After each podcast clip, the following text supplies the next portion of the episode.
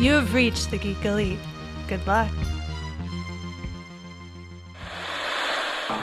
Hey, Mitch! Hey, Mitch! Hey, Mitch! Hey, Mitch! Hey, Mitch! Hey, Mitch! Hey, Mitch! What up, Mitch? Orderly Mitch! Hey, Mitch! Hey, Mitch! Hey, Mitch! Hey, Mitch! Hey, Mitch! What up, Mitch? Hey, Mitch! Hey, Mitch! Hey, Mitch! Hey, Mitch. Hey, Mitch. Hey, Mitch. Hey, Mitch. Hey, Mitch. Hey, Mitch. Hey, Mitch. Hey, Mitch.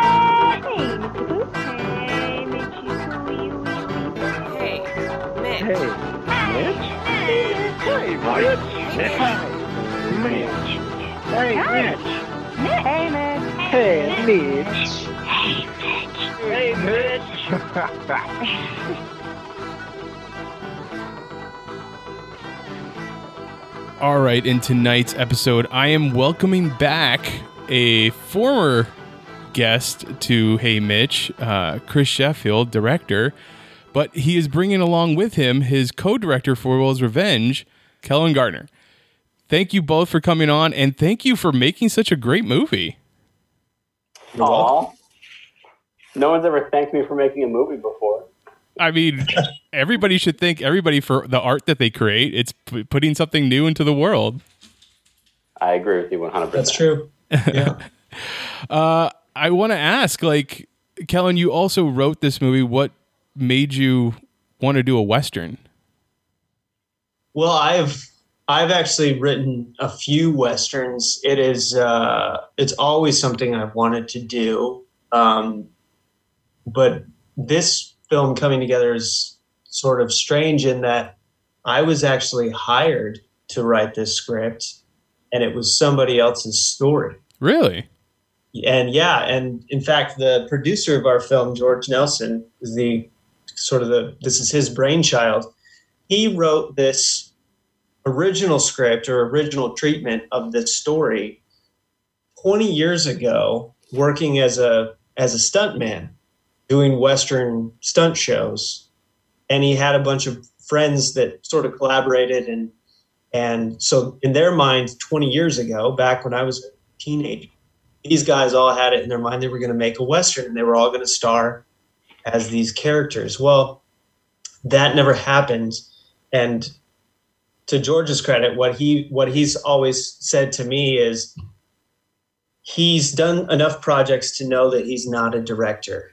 And so he approached me in December, right after Christmas, and said, I want you to read something. We had worked on a couple smaller little projects in the past, actually with Sheffield as well.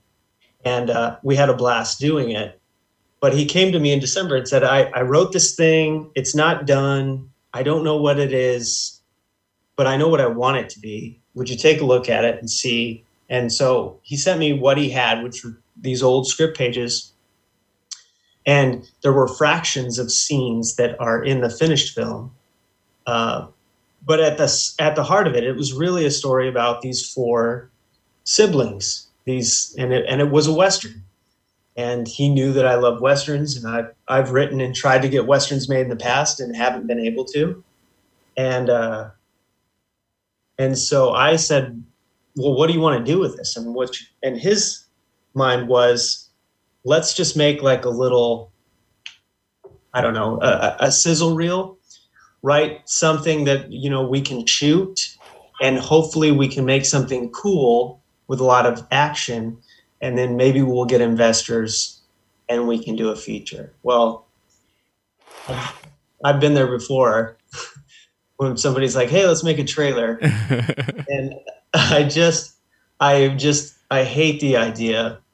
I just feel like, especially having made features before, the distance between the hard work of putting together a feature, even if it's a smaller feature, and putting all that work together for a sizzle reel no one will ever see just has never made any sense to me. And so I thought, let's meet in the middle.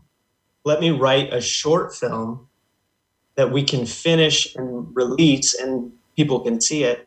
And then if somebody wants to go back and throw money at a short film, we could always go back and reshoot it and make a feature. So that was our intention. And so I wrote a script that ended up being I think the original draft was 30 pages, but it didn't feel like a short. Even Chef was like, "Oh man, this is a lot of work.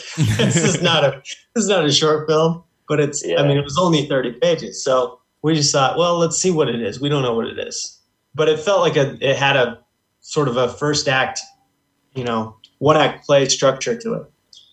We ended up shooting that, and by the time we edited it together, it was 50 minutes, but it was tight. It was a tight 50 minutes. There was no fat on it, and so we were like, man, this is a dilemma because it's too long to be a short film, and it's too short to be a feature. So and these guys they financed this thing, and so we were like, well, what do we do? And they were over the moon with just the rough cut, and so we were like, well, I don't want to cut anything. Everything we shot was great. So we did the most bass-ackwards thing you could do as a filmmaker, which is after shooting what is actually the second and third act of the movie, we went back to the drawing board and we wrote a first act. Whoa. And then a few months after that, we went and shot the first act of the movie and ended up adding what I think we added another 30 or 40 pages to the script, but we also ended up adding an hour to that movie in that first act. Mm. And one of the things I'm proudest of is, other than telling you that, nobody noticed. It's just a seamless, it feels like an intentional thing, but we had to kind of work backwards and figure out, well, where did these people come from and how did they get here? Because we already had a starting point. We had to kind of re-engineer a beginning to this story, which was really strange. It was like making a prequel to a movie we already made. And so it's been a crazy, and mind you, we did this while trying to navigate COVID and go back to set in the summertime. And that changed the dynamic of our set dramatically as well. So it's been, just to be talking about this in October after being pitched a story in December, and here we are with a theatrical release. I wouldn't say that it feels strange, but this has kind of been par for the course for Chef and I's working relationship over the last decade. Our films always find a way to just be the abnormal experience in some form or fashion, either intentionally or unintentionally. Sometimes it makes me sad because I talk to, and I don't say this to say that like we're special or anything, but I talk to some other indie filmmakers who have tried to do films on the same scale that ours are. And when I say scale, I mean like micro skeleton crew, almost no budget, kind of like scraping around every day to find out how, like, what's the best way we can shoot this scene with how little we have here. And I always hear so many horror stories, so many people that just had so many bad experiences. But like Kellen and I, several times in a row now, have made these tiny little films that have turned a profit for us, and have found their audiences. And it might be like an extremely exhausting shoot, which I don't recommend that to anybody who doesn't love doing that. But when you get like a Facebook message from somebody that you've never met that lives in like the Midwest, and they tell you they love your movie, it's like every 14-hour day is fine at that point. Like everything is okay. Yeah. All the struggle is worth it.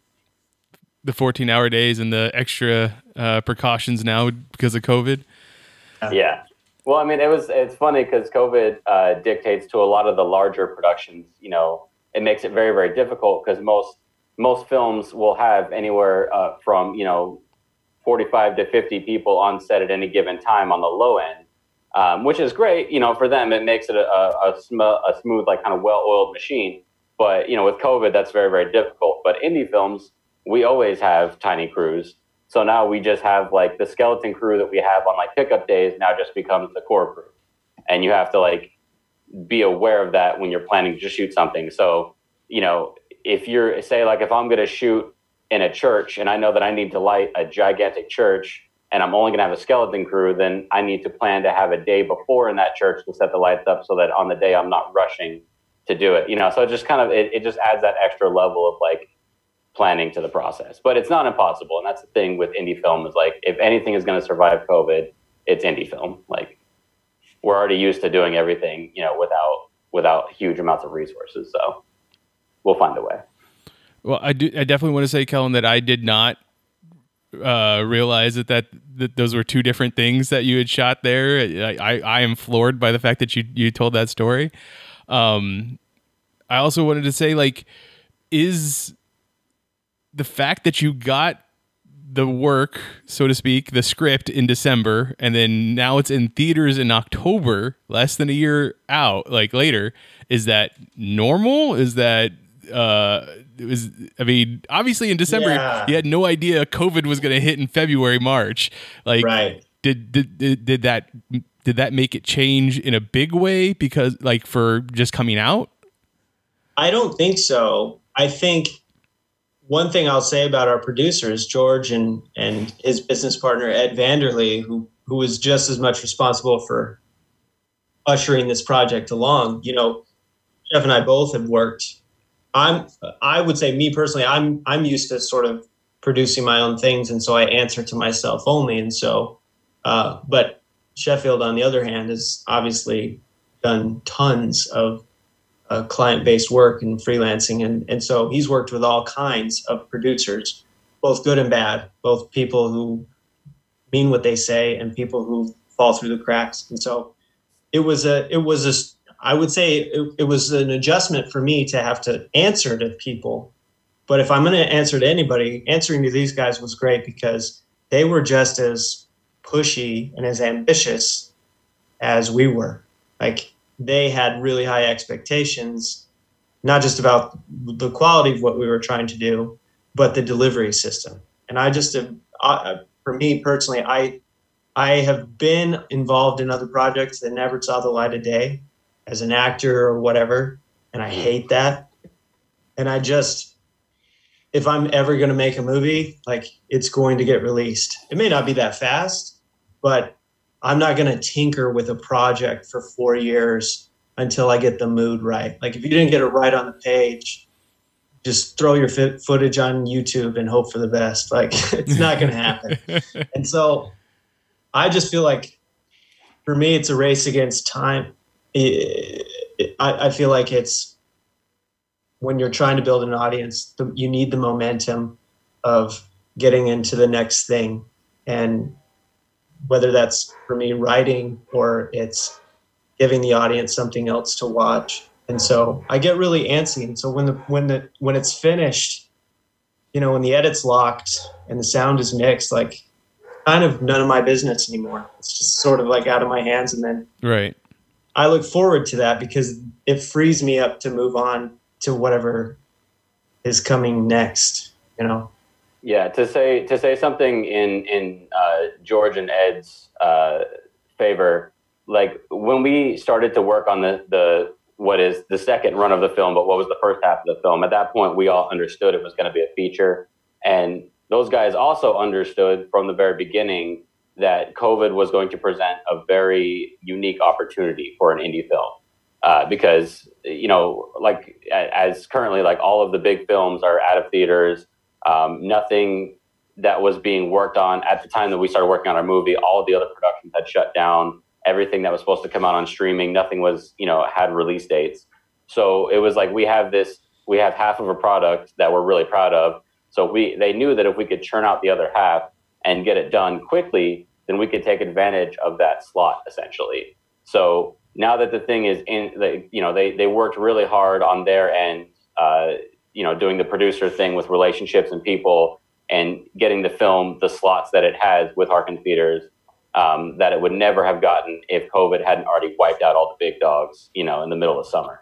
So like it is not normal for a film to be like in its theatrical run in the same year that you shoot it. It's pretty fantastic, honestly, that within a couple months of us starting the project, it is where it's at. But I would say that obviously everybody that worked on it worked really, really hard to make that happen. But I want to make sure those guys get credit because they opened every door in front of us that they could to allow us that sort of forward momentum to get it to where it's at now. And there were a lot of doors closed. Yeah. I mean, it's not like somebody rolled out the carpet for us and said, "Oh, finally." Yeah. No. Indie Western, we've been dying for it. Like these guys broke down doors to get it to where it was. And it got, you know, they got pushy when they needed to, as any good producer will do. And they were also realistic when we pushed back and saying, we need more time to get this right or whatever. We're not precious about it, but we knew where the areas in post-production were going to be important to get it right, and that requires a little patience. Yeah, and that's just the nature of it. It's hard for me because I'm not a patient person, but I understand, having sat and watched that process play out, that there's just some things. I mean, even writing, I don't start a second draft the day after I finish the first. I need to digest it and fall out of love with it and start to hate it a little bit before I go back to it. And I need people to tell me why it sucks. And that's why I keep Sheffield around, because everybody else might just throw praise and be like, "Oh my gosh, it's the best thing you've ever written." And Sheff's like, "Meh, eh." And then I get those notes, and then they start to percolate. So time can be an excuse. It can be something that you use as a barrier or a blanket to surround yourself and feel comfortable. But it can also add to the artistry. I mean, you just have time to let it marinate a little bit and figure out, what is this film? What is it? What are we trying to say? Mm. So then what were you trying to say? Well, I was, going back to the Western thing, I've always wanted to make Western. I've always said, sort of privately, or anybody who cared to listen, that no matter what the shape of my career would be years from now, when I'm on my deathbed, what I want them to say about me is, "Oh, he's the Western guy." Oh, and that's not to say I don't want to make other things. I've got so many other avenues and ideas, but I've always kind of liked the sort of old school directors as sort of identified. John Ford made a lot of different types of films, but he's sort of the Western guy. Sergio Leone, as a brilliant Italian director who gave us films like Once Upon a Time in America, but he's the Western guy. Yeah. And I don't know what that looks like in this century, but I just feel like whenever I have some new or exciting original thought, there's always a little bit of a Western slant. In the same way that you see that with a lot of the Coen brothers films. Yeah. Even Fargo feels like a Western sometimes, but I've written several Western scripts, some that I love. And every time you write one, it breaks your heart because they're so expensive. But what George's script, I'd never really adapted somebody else's work before, but what interested me is I wanted to make a movie about siblings. That's what struck me. I was like, okay, it is a Western. It's going to have all the Western tropes. I was like, but this is really a love story, as most of my films tend to be. But it's a love story about brothers and sisters. And I thought, well, that's interesting. I have a big family. I got siblings. And we're all kind of like the Royals. We are sort of a different band apart in that we live in different states from different parental marriages. I've got half siblings, and so it's not a traditional atomic family. It's I think more modern. And so I thought, well, this would be fun to examine the family structure in a Western film and play with that a little bit. That was the part that interested me the most about. It's not just a revenge story. I was like, that's the part that grabbed me more than anything. That's why I really wanted to make it. So. No, yeah. I loved the aspect of the siblings coming together. Like it's definitely not something you see often, and it was refreshing. Like, you're saying, the Western, comes back into fashion at least once a decade in Hollywood. They always come back to it because it's a relatable story. Well, and it feels like even if people don't write, like my sister-in-law came to the premiere, and she has been to all my other films or whatever, but she's like, I think this is the first Western I've ever seen. And at first I was like, what? but then I kind of, I was like, well, what about Star Wars? I mean, Star Wars is a Western. Yeah. Star Wars. And I really feel like right now Westerns are having a moment. I mean, The Mandalorian is a Western. Taylor Sheridan has one of the biggest shows on cable with Yellowstone. Yep. And then he made Wind River, and then there was Hell or High Water. I mean, the Western is really, it just changes form. Mm-hmm. There might be fewer horses from time to time, but it is such a, the Western is to America what Shakespeare is to Europe. I mean, it's just the thing that everybody wants to try. Some do it really, really well. Some don't. But you can find those on Redbox. But but it is. I'm always going to be down to see somebody's interpretation of what the Western is as a genre, but also what are those themes that sort of keep reoccurring in a Western format. So it's great what you were able to portray in the story, and yeah, I liked that. I liked it a lot. Who is your favorite sibling? Clubber. Yeah. Damn it, Shade. Right. He's gonna get everyone, Kellen. He's gonna get. You grew that mustache for nothing, dude. Oh, you know, I know. The floor with everybody. It's a shame. I mean, really, I need a rewrite. I gave him all the jokes. You did. I gave him the funny line. I told him when we were making it, I was like, it kind of sucks. I'm like the Raphael of this little Ninja Turtle troupe. And he got all the Michelangelo lines, man. He sure did. He sure did. He got all the cowabungas. Here's the funny thing. I'll tell you about Shade. Shade and I have been friends for over a decade, longer than that, 15 years or whatever. We just, when we met, we like became instant best friends, and I can't really understand why, because there's a lot of ways in which we're nothing alike.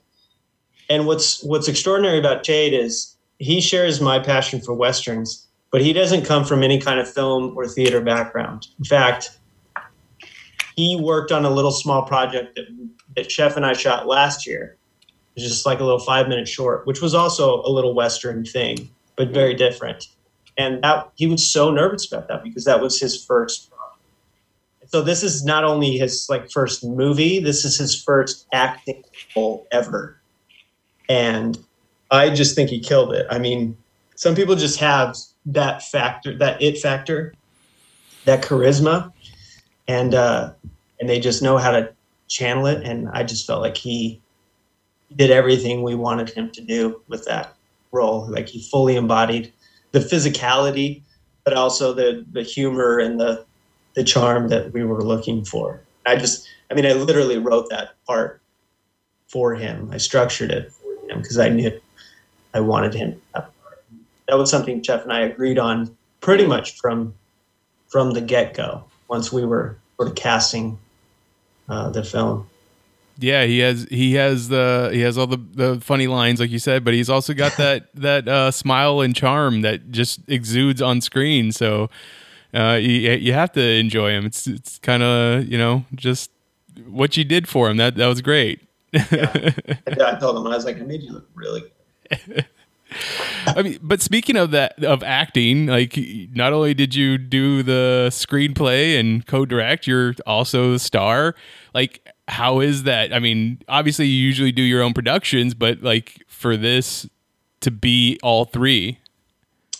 That's been par for the course actually for my feature films. Sort of started out of necessity, but it's become, and maybe it still is, but it's kind of a thing. When I read George's script, what was obvious to me from the way he'd written the roles was that his original intention was to play Travis Royal, but him and his friends had just aged out of those roles.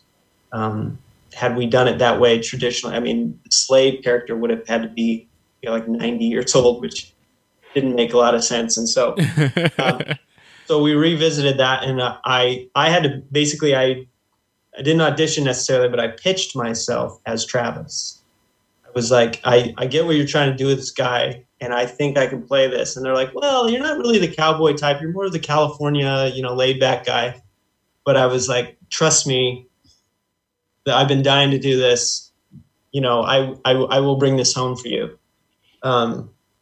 So a lot of it was just there on the page. A lot of it was what George wrote. And I come from a theater background, so I'm already hands-on in any production that I'm involved in, whether it's, a play or a movie. Like, I like to understand all of the components of the project, not just go up and I've only read my lines. I have not read the rest of the script, like some actors are prone to do. But with this felt a little different, and Sheffield kind of saved me on this one in that he, who has been my DP on my other projects, sort of pitched himself as co-director.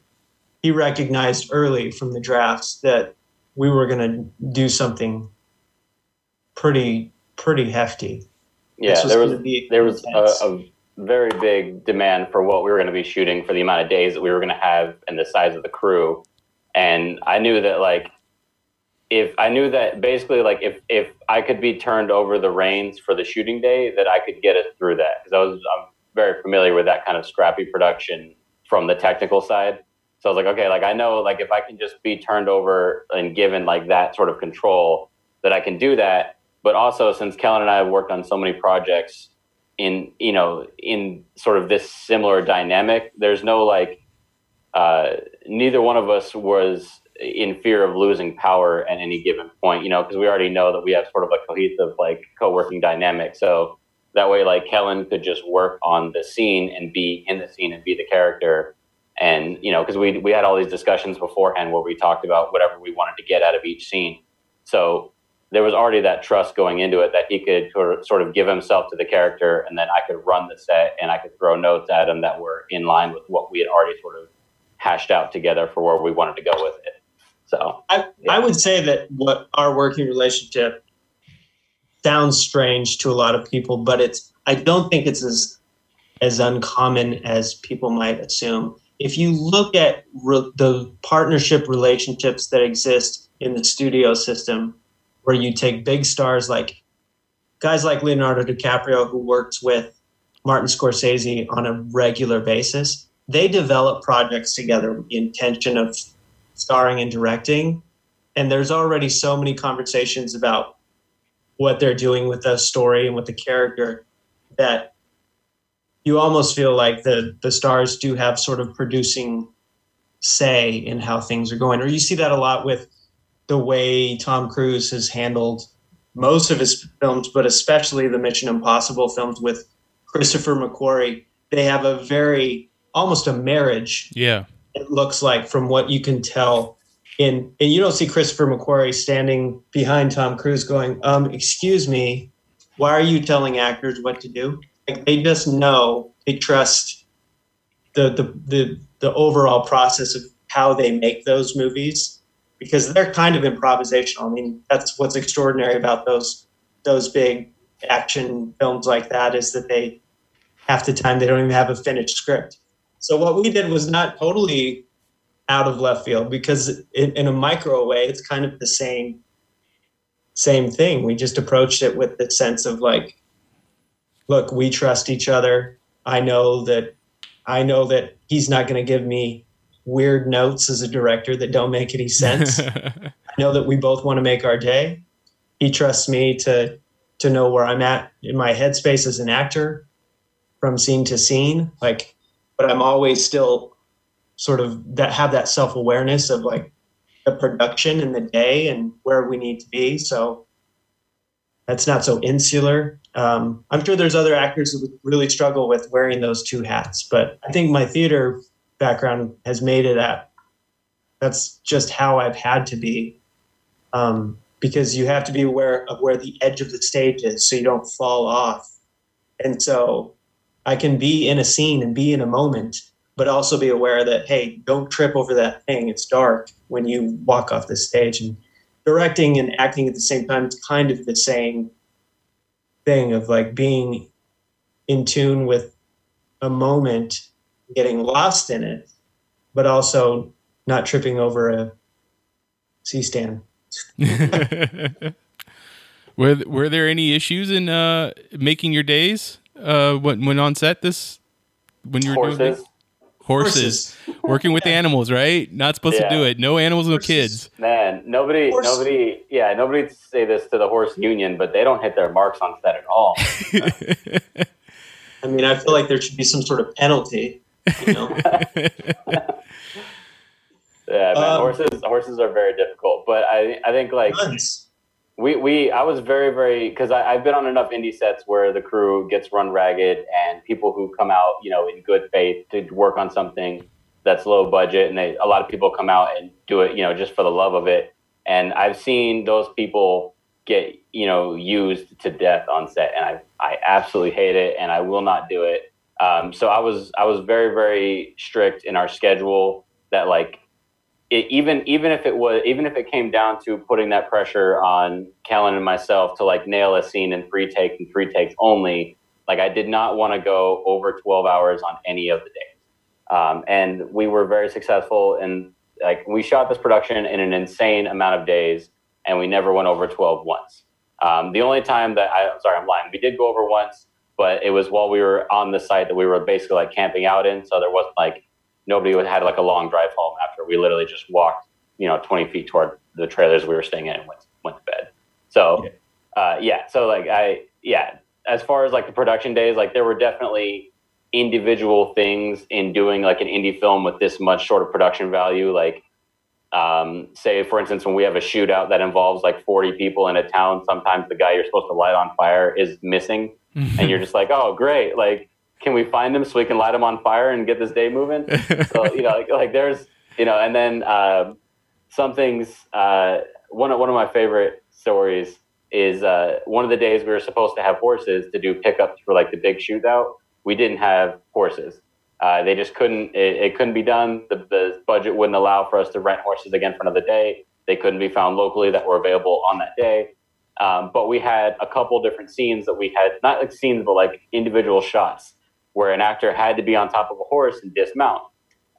So what we ended up doing was using our stunt coordinator, or he was our fight coordinator on this one, Russell Clay, wonderful guy. He used to work on Walker, Texas Ranger back in the day. Literally, like, he just stepped up and was like, let me do this. And so the actors got up on his shoulders, and then he, like, had them on his shoulders so we could be shooting up at the actor while he sort of imitated, like, the movement of a horse. And then I told the actors, I was like, hey, hold your hand out like you're holding onto the rein, so your hand's not floating free. And Russell's like, hold on. And he like gets his long hair and puts it in the ponytail, and he's like, grab that. So the actor's literally like holding on to Russell's ponytail, like pretending like he's on a horse, just for these like two or three shots where we were looking up at them while they were like riding. It's hilarious. And you'll never notice it in the edit. He did such a good job. No. I'd like to point out that I was taking a walking lunch while this shot occurred. Had I known, I would have got the union reps in there and were like, nope, shut it down. But it was pretty comical to see the behind the scenes photos of it just a few hours later. Yeah, one of the shots was with Aaron Forsberg, who played Pete Royal. And Aaron, if you couldn't tell from the footage, is super tall. And so even when he was like on Russ's shoulders with his legs would like dangle to like Russ's knees, like he was so big, and Russ just like a champion. And by the way, Russell, he played the Kansas City Kid, so the guy that was in the boxing match against Clubber, that was our fight coordinator. So he's like a bulky dude, and so yeah, he was just shouldering this grown man on his shoulders, pretending to be a horse. It was wonderful. You know, I was gonna ask you if you had lenses like wide enough to film Aaron Forsberg. Yeah, he seemed like a tall guy. So a giant man. It's a tall drink of water. As they say. Yeah, it's so difficult to frame him with some of the other actors, and like that's not his fault because he's a great actor. But yeah, well, we had a confrontation on a boardwalk outside the saloon, and we had to build like sort of a trench of apple boxes for me to even confront him, because the height difference was such a joke.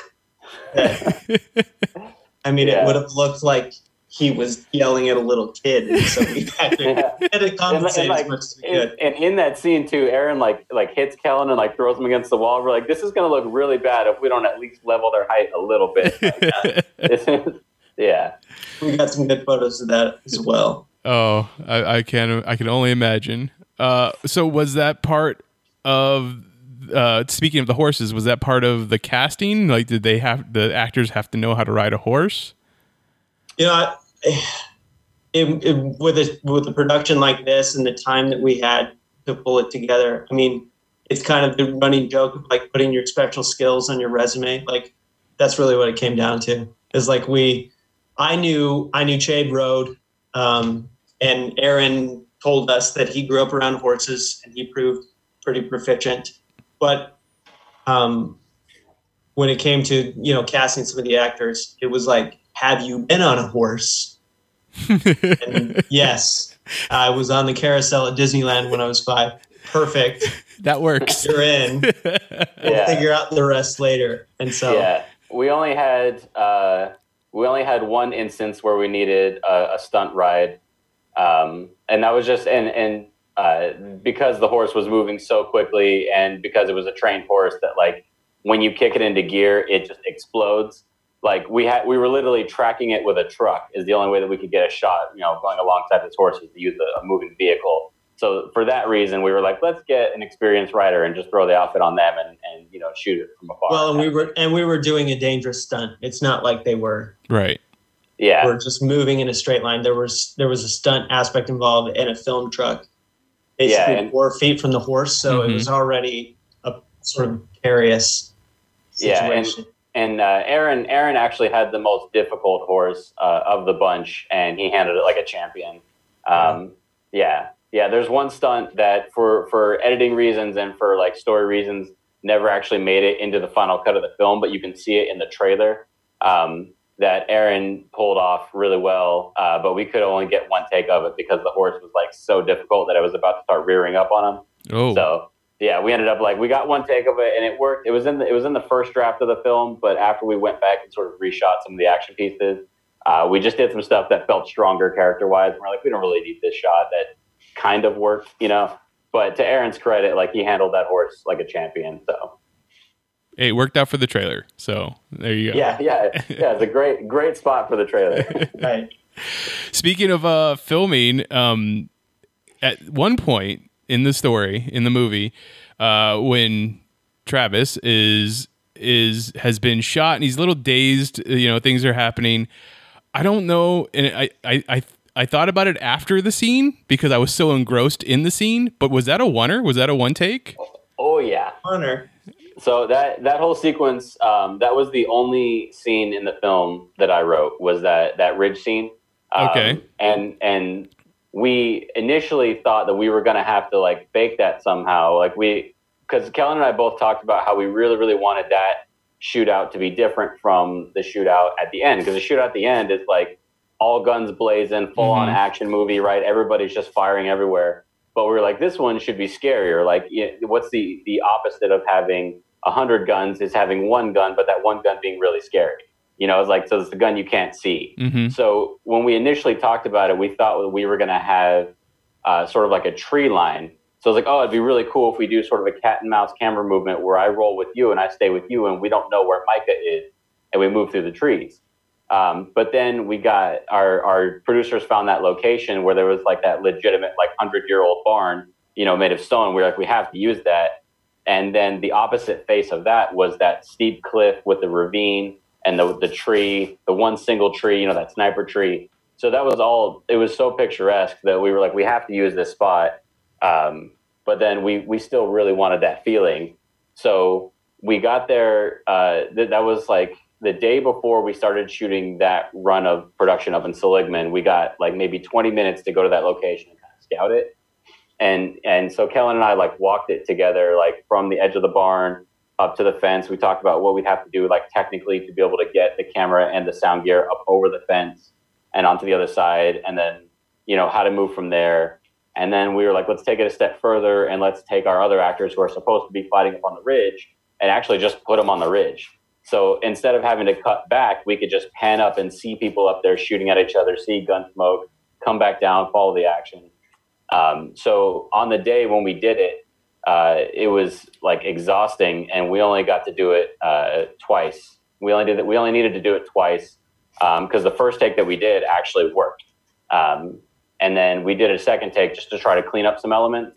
And Kellen was so like legitimately exhausted on the second take that it just felt like it hit harder because he was like actually just like falling on the ground, breathing super heavy. So it worked really well. But yeah, that was all the one take we did.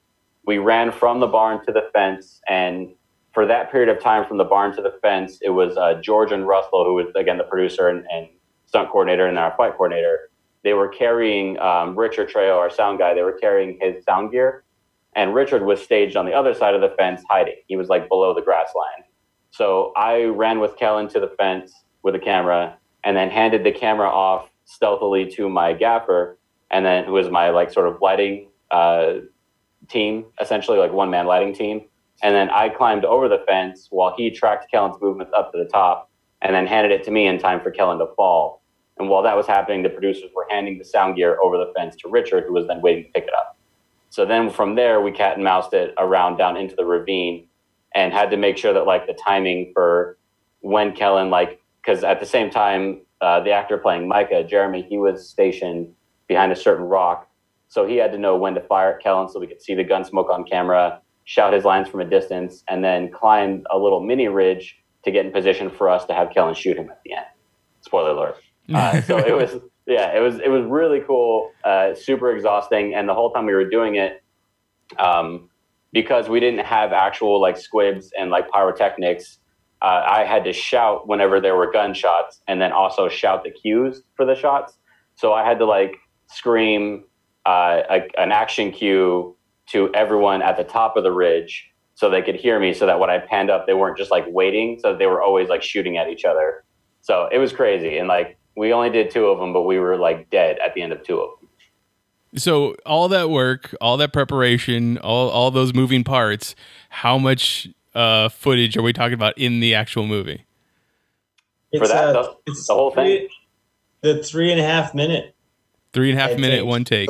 Yeah, it was everything we intended it to be. It was me coming out of the barn wounded. Mm-hmm.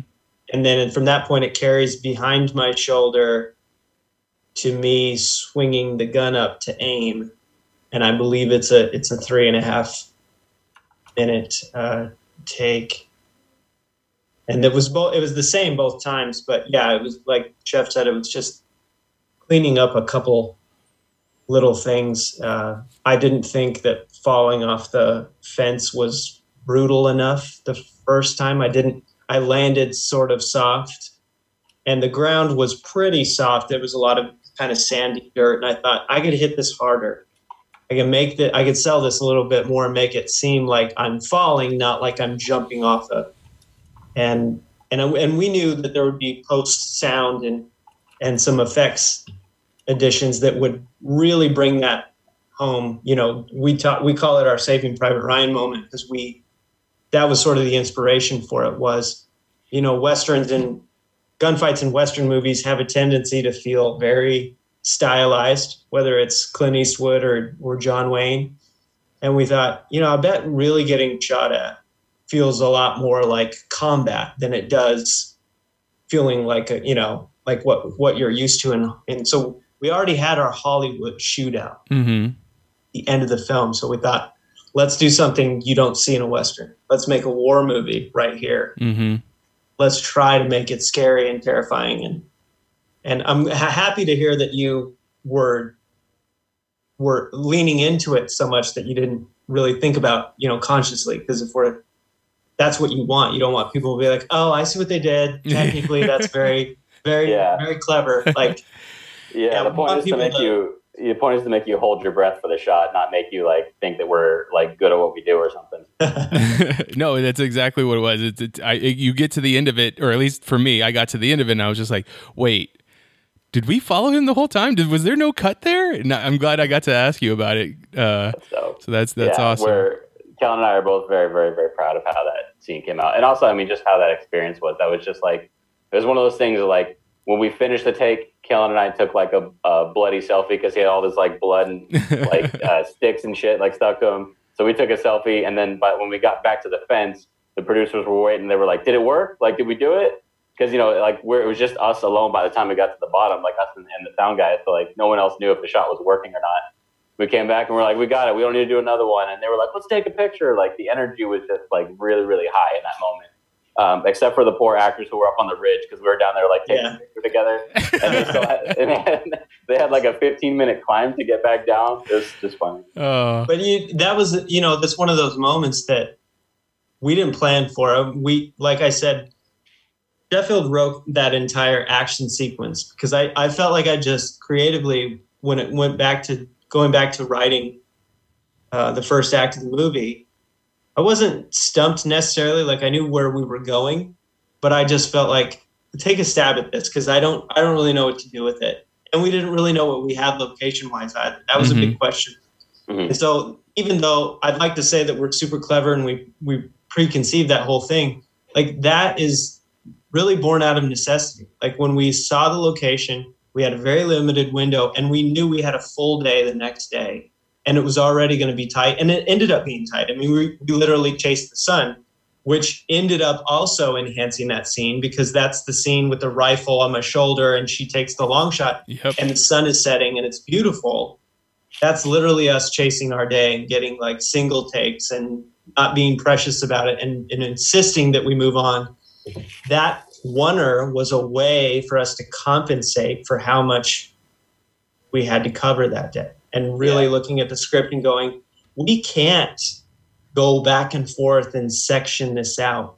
We have got to get through this little set piece as quickly as possible. How do we do that? We just run it out. we just see what happens. And when it's just me and Chef and he's behind me and I'm running and I'm completely gassed and I'm wearing 3 layers of leather and there's real people shooting real blanks at me, that's where you kind of forget. That's where the edges sort of blur between we're making a movie and like feeling like a 12-year-old in my grandparents' backyard with like a stick gun playing cowboys and Indians and really getting lost in these little imaginary worlds. Like it's sort of surreal. And yeah, after we had to take a picture to sort of remember the moment because I was like, that's seriously one of the coolest things I've ever done as an actor. And when you feel that way on the day, you really hope that translates to the film experience. Like you hope the audience feels that too, you know, that it's not a private thing, shared experience. That some shots, some scenes, you just know, man, this is gonna rock their world. And major shout out to Kevin Tai, who did all of our post sounds and scoring on that, because like that was one of the first scenes that he scored. But also he probably that dude probably spent like a week on that scene alone, like just adding in gunshots and making them sound like they were coming from a distance and from the left and right and all over the place. And I had done a bunch of post VFX of like, I mean, you saw where like the gunshots were hitting the ground and hitting the fence posts and stuff. And he had to like accentuate all of those and make them feel in your face while still like, you know, just doing the normal amount of sound cleanup and then adding, he created all sorts of like dialogue coming off of the ridge top. So we always felt like the threat was present, even if we were just running with Kellen. So yeah, he worked his ass off for that scene. And then, like you said, it shows. It does. Speaking of inspirations that you talked about earlier, Kellen, I don't know if you happen to see this, but when Chef first posted the trailer, I completely mistaked you for Michael Biehn. Like I thought Michael Biehn was in the movie. And that was, you know, that's, I've gotten so many over the years. It's been a running joke, depending on kind of what project I'm in and what I'm doing. Like, what is my doppelganger? You know, gotten Sam Rockwell, Walton Goggins. I never got Michael Biehn until I grew that mustache, and then I showed up on set, and that was like, it was everybody. Everybody was like, "Oh my gosh, you look like Johnny Ringo." Yep. It's just like I had never really gone full Tom Selleck before, and so I was just happy I could grow a mustache, but I didn't expect it to be so sort of in your face. I was like, is this, am I wearing a mustache or is this mustache wearing me? Definitely. Because that could go so horribly wrong. We've all seen bad. A bad facial hair on an actor is like a bad accent, you know? It's like Dick Van Dyke and Mary Poppins. You're just like, that was the best beard you could come up with? Like, there's how many makeup artists in LA? And that's what you chose? But it's all real. I grew it out. There you go. So. But what were there any other inspirations when either acting or writing? I don't know. I mean, probably not intentionally, but again, like I said, I grew up on the Western, and so sometimes I'd find myself writing things that I didn't realize were references. Okay. But yeah, here's something that's from an outsider's perspective, because besides my dad being a huge John Wayne fan and me like getting a little bit of that coming, you know, growing up, I didn't actually grow up eating Westerns like breakfast cereal like Kellen did. And what's cool is that our producers, obviously, they're lifelong Western fans, and you know, so when we were on set, like if Kellen was sort of explaining a scene to one of them, it was interesting for me to listen as a third party, because it's like they would speak the same language. He would just be like, this is this character in this scene in this movie at this moment. And they were like, oh yeah. And like, they always got it. And like, I didn't understand half of the references that he pulled out for Westerns, but like the producers always knew. And he was always throwing them out. Like whenever somebody was like, cause we had a lot of actors on this who were, most of their career has been stuntmen.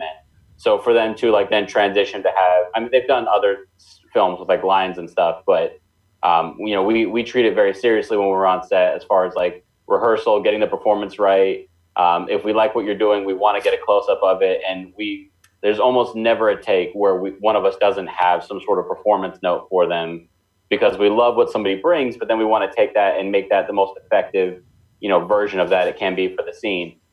So we were, you know, giving everybody performance notes, especially these guys. And Kellen would always relate to them in like a Western language that I didn't speak, which I thought was really cool. And I felt like that was just sort of a shorthand that developed with, you know, sometimes you want somebody to give you directions with how to get from point A to point B in the shortest amount of time possible.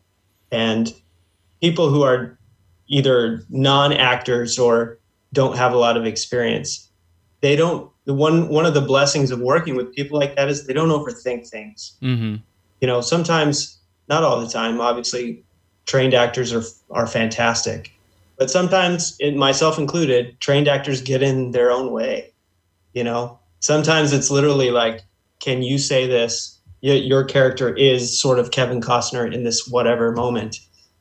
But then they get into their headspace of like, well, but I'm not really feeling that, because when I did the homework, mm-hmm, and so mm-hmm.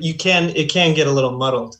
But there were enough people on this set who I would say just, there was I don't know at what point they started to trust us, or what that was, what the merit for that trust, maybe it came from other stuff that we've done.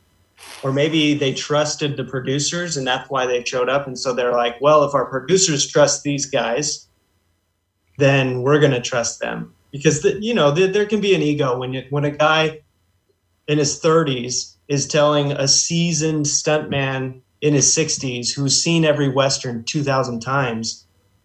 It's easy for you to think, well, he's going to laugh at me if I tell him to do it this way. But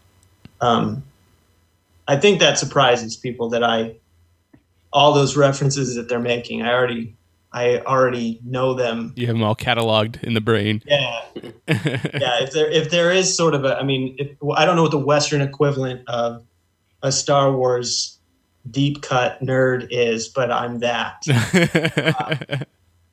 I'm not as volatile, I would say, as some have a tendency to be, or as precious about it, because I do think, one thing as a Western fan is I like to see the genre growing and not being stuck in some rigid sort of middle America boundaries. I like seeing where it's going today, you know, but I also still appreciate all those old films for what they are and how they're a mirror of the time in which they were created. It doesn't, it doesn't ruin it for me. You know, just like old Disney animation, it's still, Pixar can be the greatest technology, but there's still something classical about Peter Pan that I just like revisiting. So yeah, but it's tricky because other people are fans too, and sometimes being a fan of something is a trap. Yeah, because then you get real derivative, or every other line that you say is just an homage to that one thing, and unless you're Quentin Tarantino, pastiche and homage are not always friend, because nobody does it as well as he does. Right. But that's a really tricky thing that I would say is a criticism for most indie westerns, is they just feel like somebody's, you know, a cover band, like they're right. playing against okay. some other band. Like, I'd rather see the Stones. Yeah. Karaoke version. Speaking of westerns, and I'm telling you, I'll be wrapping it up here, but it's something I've always been curious about. Is it harder to make a period piece than it is a regular movie? Like the yes. having yeah. to deal with finding clothing and you guys had to do weapons like guns, like that revolver that has a super long barrel, like. Yeah. Oh man, that gun's name. Kellen, correct me if I'm wrong. I believe the name of that gun is Thor's cock. Oh, yeah, that's the guy who provided all of the training. He gave him that name. Okay. Yes. Yeah, yeah, he gave it that name. That's his gun. And I would say yes, 100%. Period films are difficult because, I've made indie films where we've been able to sort of exist in the space that we're in, and the space that we're in, you know, is like a guerrilla situation, right? I've been able to shoot on the streets of downtown LA, and anything I get in my frame is cool because we're in downtown LA. Say like I want something to feel different and weird, so I just take it. But like, so for instance, like characters in Split Lip had cell phones, but I used exclusively cell phones from like the early 2000s because I didn't want it to look, fresh and new. I wanted it to have that sort of surrealness to it. But I was able to make that choice safely. Whereas if you're doing a Western, that every clothing decision that you put on camera is going to be put under a microscope. Was that actually available in the early 19th century? Or, and also if I pan my camera slightly to the left and catch the front bumper of somebody's Dodge truck in the background, have I just ruined the entire scene? It's very difficult to shoot a scene where you have to keep your audience under like a veiled magic trick the entire time. You can never like slip from that. And I will say that you'll never notice them, but there were upwards of 50 to 60 VFX shots in the film that were done between a couple different artists that were really talented, that just removing things from the frame, like removing lights from buildings, removing light bulbs that were, seen somewhere in the background, just coming off of the roof that we never noticed when we were shooting. The bottom of a cup, like the label on the bottom of the bottom of a cup. Some of the, like a lot of the boots nowadays that are made for modern day cowboys have rubber soles, but they have, classic styling. So a lot of our boots, these guys would want to do stunts where they could get good footing. So they'd want like these good boots with rubber soles, and then we'd have to remove the soles from the boots post. So that's a bunch of hoops that we had to go through. There were many times, and I will say that I'm very glad that we got to keep a lot of the compositions that Kellen and I love in the film, as far as like the shot composition. I'm very proud of many of the visuals, but there was other stuff that we wanted to do, different angles on scenes that we wanted to get that we just couldn't, because it's, an inch to the left of my frame, it's no longer a period film. So I would say and when it comes to a technical aspect, it's definitely a lot more difficult. I would say I 100% agree with everything he said, but I will add that as an actor, at least for me personally, that and maybe it's just comes from the experience, but I'm far more insecure in modern films, in the other films that I made as a director and then as an actor, more insecure in the character and the story I was telling than I was in this one. And I don't know if that confidence comes from just being comfortable with the genre. I was comfortable with the other films I made, but I guess I was a little more sensitive to, am I being entertaining? Is this working? Am I likable? And I didn't have to worry about any of those things with this because I knew that the genre and the plot and all the action that those were all sort of protections against that insecurity, because I could completely disappear into Travis Royal and not worry that I was being too vulnerable, that he was a reflection of me. And I remember one day on set, I don't remember what we were shooting, but it was like during downtime, we were setting up for a different scene, and Chef and I were talking, and he just casually mentioned, and this is pretty deep into like us being done, and he said something like, "I've never seen you this locked into a character before." And it was just sort of an offhand comment, but we've worked together several times. And so having to float back and forth in the first few experiences, that always left me kind of like, are we on the right track? Am I doing this right? And there might be some inconsistency there that I was always nervous about. You know, you're always like, are they going to like me? But I never worried about that with Travis Royal. Like I justified who he was as a character. I enjoyed being him. He was a blast to play.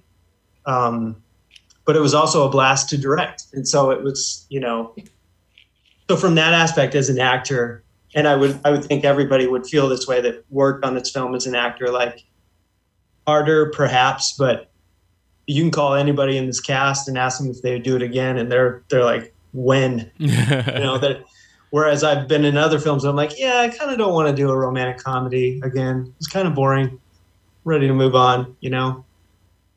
You know, I find that super interesting. Like, obviously, I would never want to say that I can get into the mind of an actor or even presume about your process, but do you think it has to do anything with the costume? Like the fact that you're wearing something that not something you normally wear, as opposed to a modern film, you're going to be wearing clothes that, you know, Kellen might actually wear.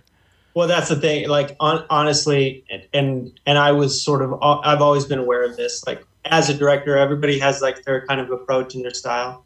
As when I'm just directing, I like to be as comfortable as possible, and so I wear practical but comfortable shoes. I'm usually wearing a ball cap, and a t-shirt. And a lot of the guys in this film, I'm convinced, like they wear this attire every day, all day anyways, which just added to the authenticity. Right. But for me, it was the jumping off point that once I put on those pants that are way too tight and way too high-waisted, and the boots that just fit, wearing cowboy boots is just a different, I mean, I live in Florida. I wear flip-flops every single day. Put on cowboy boots and you strap on a gun and leather chaps and you sit in a saddle.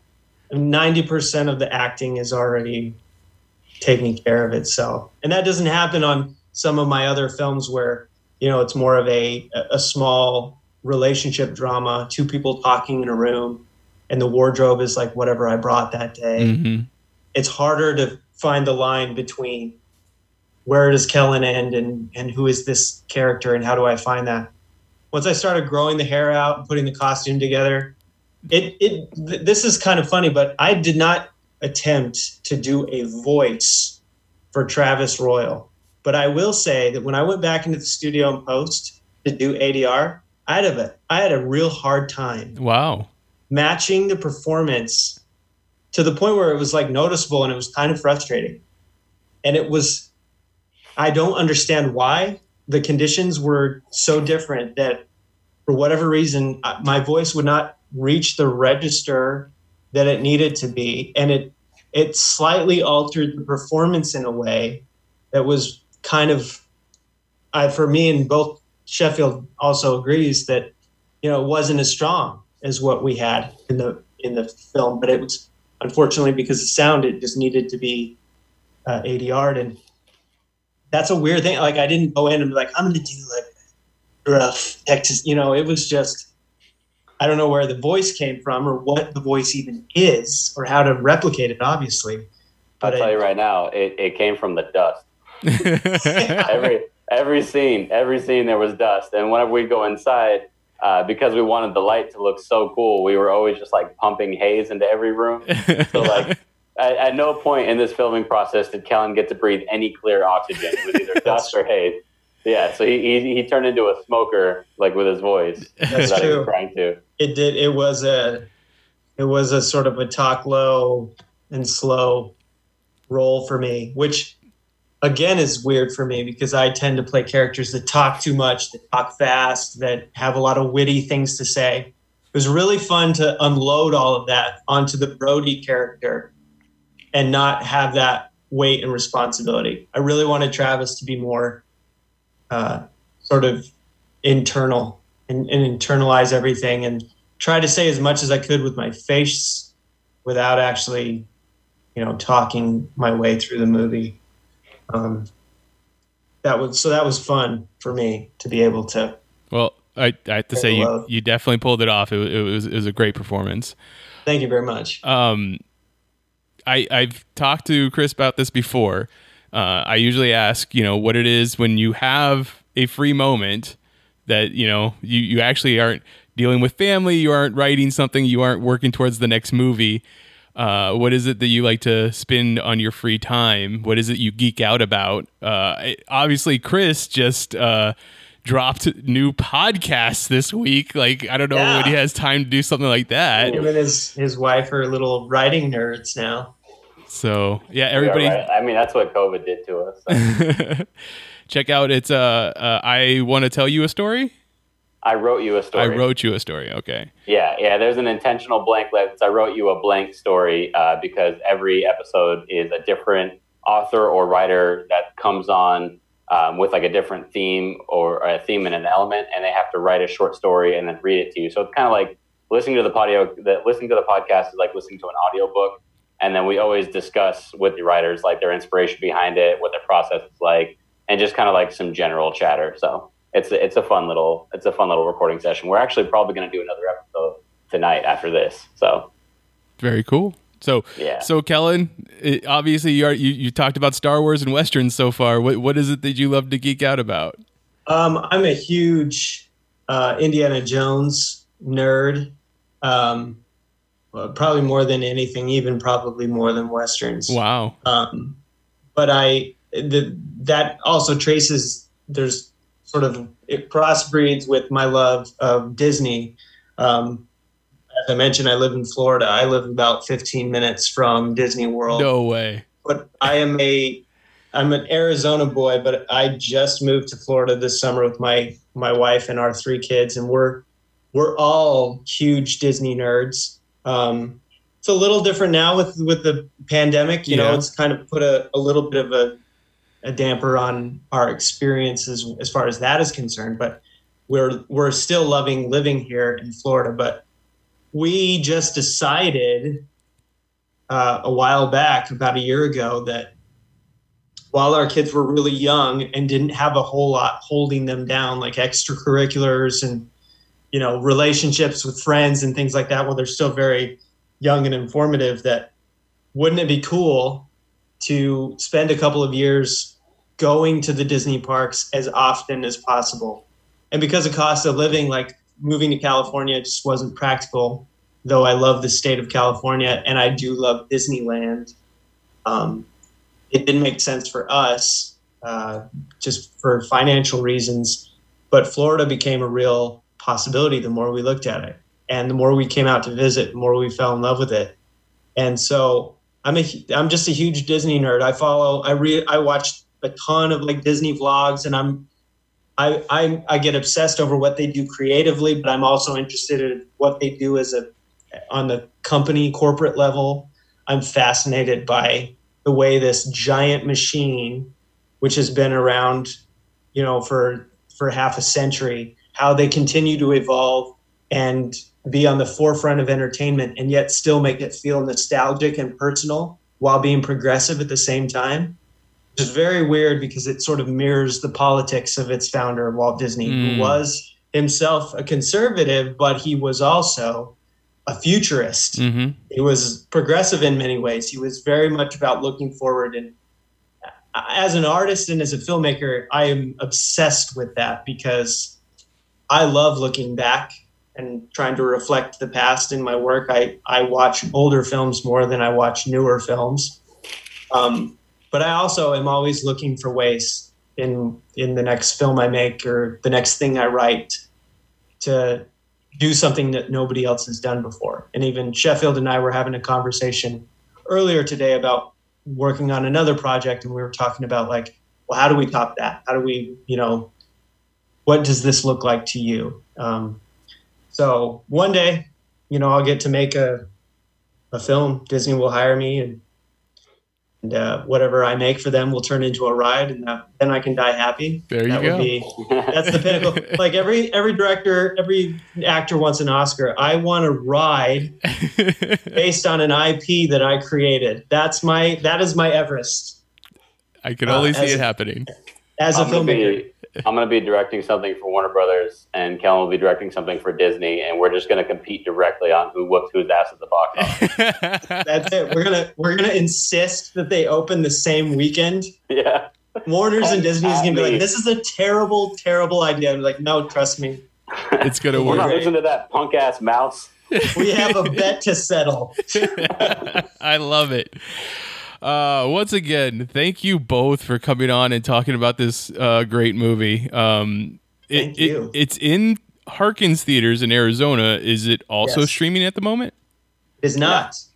But yeah, it's theater exclusive, and we just got an extended week at Harkins, so we'll be there for a whole another week. And I'm aware that it's also opening in the Midwest at some theater chains. And will probably also open at more independent theater chains in Arizona. Awesome. Following its Harkins run, we've already had talks with some other people that early people that saw the film and love it and want it for the smaller communities in Arizona. So hopefully, as COVID and everything starts to mutate, there will be more opportunities for people to. But we're so confident in what we made that. You just know this thing is going to have a life of its own, some form or fashion. It's organically, it's a crowd pleaser. You know, it was designed that way. So, yeah. So if you have the opportunity to go see it in the theater and you feel safe enough, please do. It will be a good time. I guarantee it. So it hits a little different on a big screen. It definitely will. Yeah. Is there any social medias you want to give out or websites? Sure. You can follow me at Broomhorse. Broomhorse is all one word. It's on Instagram. That's my production company. I'm not the best at updating, but and I don't know that I'm that interesting, but that's the best way to find out about projects that I'm working on. That's where I've shared all the content for World's Revenge. Okay. And you guys can find me at chef _shoots_indie. Chef Shoots Indie. If you plug that into Google, it should come right up. But there's if you guys are interested in seeing some behind the scenes stuff for Royals, there's a ton of BTS pictures on there. The page is pretty much exclusively for filmmaking, so I do all sorts of like technique tutorials and stuff like that. I love answering questions. If you guys are interested in film, you just have random questions about it, hit me up on Instagram. I love to talk about it. And whenever you guys decide to do the sequel to Royal's Revenge, just remember that, you know, there were Asians building the railroads, so I might know a person. No, I'm just joking. I think we just had our plot line. Yeah. Mitch, I would have put you in the first one, so you better come out for the second one. Okay, sounds great. So until next time, this is Hey Mitch on the Geek Elite Media Network saying always remember to geek out. This concludes our broadcast. Beep.